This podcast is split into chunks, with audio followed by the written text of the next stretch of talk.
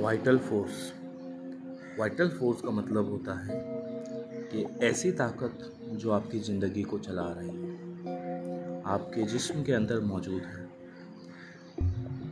तो इस ताकत के अंदर कुछ भी डिसबैलेंस होता है आपके बॉडी के अंदर, तभी कोई भी डिसीज़ आपके बॉडी में अंदर आती है। ऐसा होम्योपैथी का मानना है। फॉर एग्ज़ाम्पल आपके आजू बाजू में दस लोग हैं। और किसी एक को सर्दी खांसी होती है तो उससे दो या तीन लोग अफेक्ट होते हैं। लेकिन बाकी लोग, वो कैसे ठीक रह जाते हैं? जबकि इन्फेक्शन तो सबको उतना ही स्प्रेड हुआ। तो उन सब का वाइटल फोर्स बैलेंस है, जिसकी वजह से इन्फेक्शन बॉडी में जाता तो है लेकिन वो काम नहीं कर पाता, क्योंकि बॉडी तुरंत उसे डिफेंड करके निकाल देती है।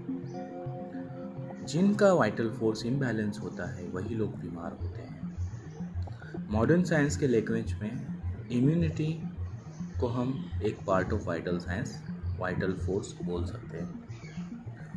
होम्योपैथिक मेडिसिन जब भी आपके टंग पे दो ड्रॉप दिया जाता है या ग्लोब्यूल्स दिया जाता है तो टंग में जो नर्वस सिस्टम है, जो टेस्ट को महसूस करता है, ये सेंसेशन को ब्रेन तक लेके जाता है, उस मेडिसिन को।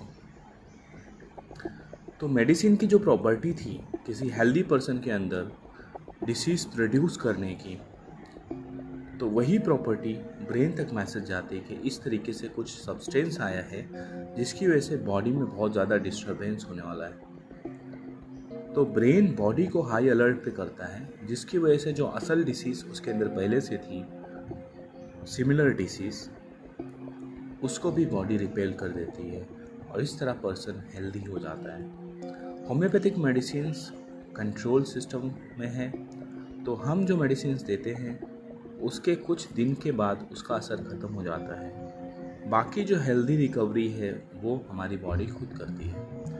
तो homeopathic medicine system is a natural way of treatment कि बॉडी खुद से ट्रीट करती है जस्ट बूस्ट अप करने के लिए या फिर धक्का देने के लिए होम्योपैथिक मेडिसिन उसके अंदर जाती है।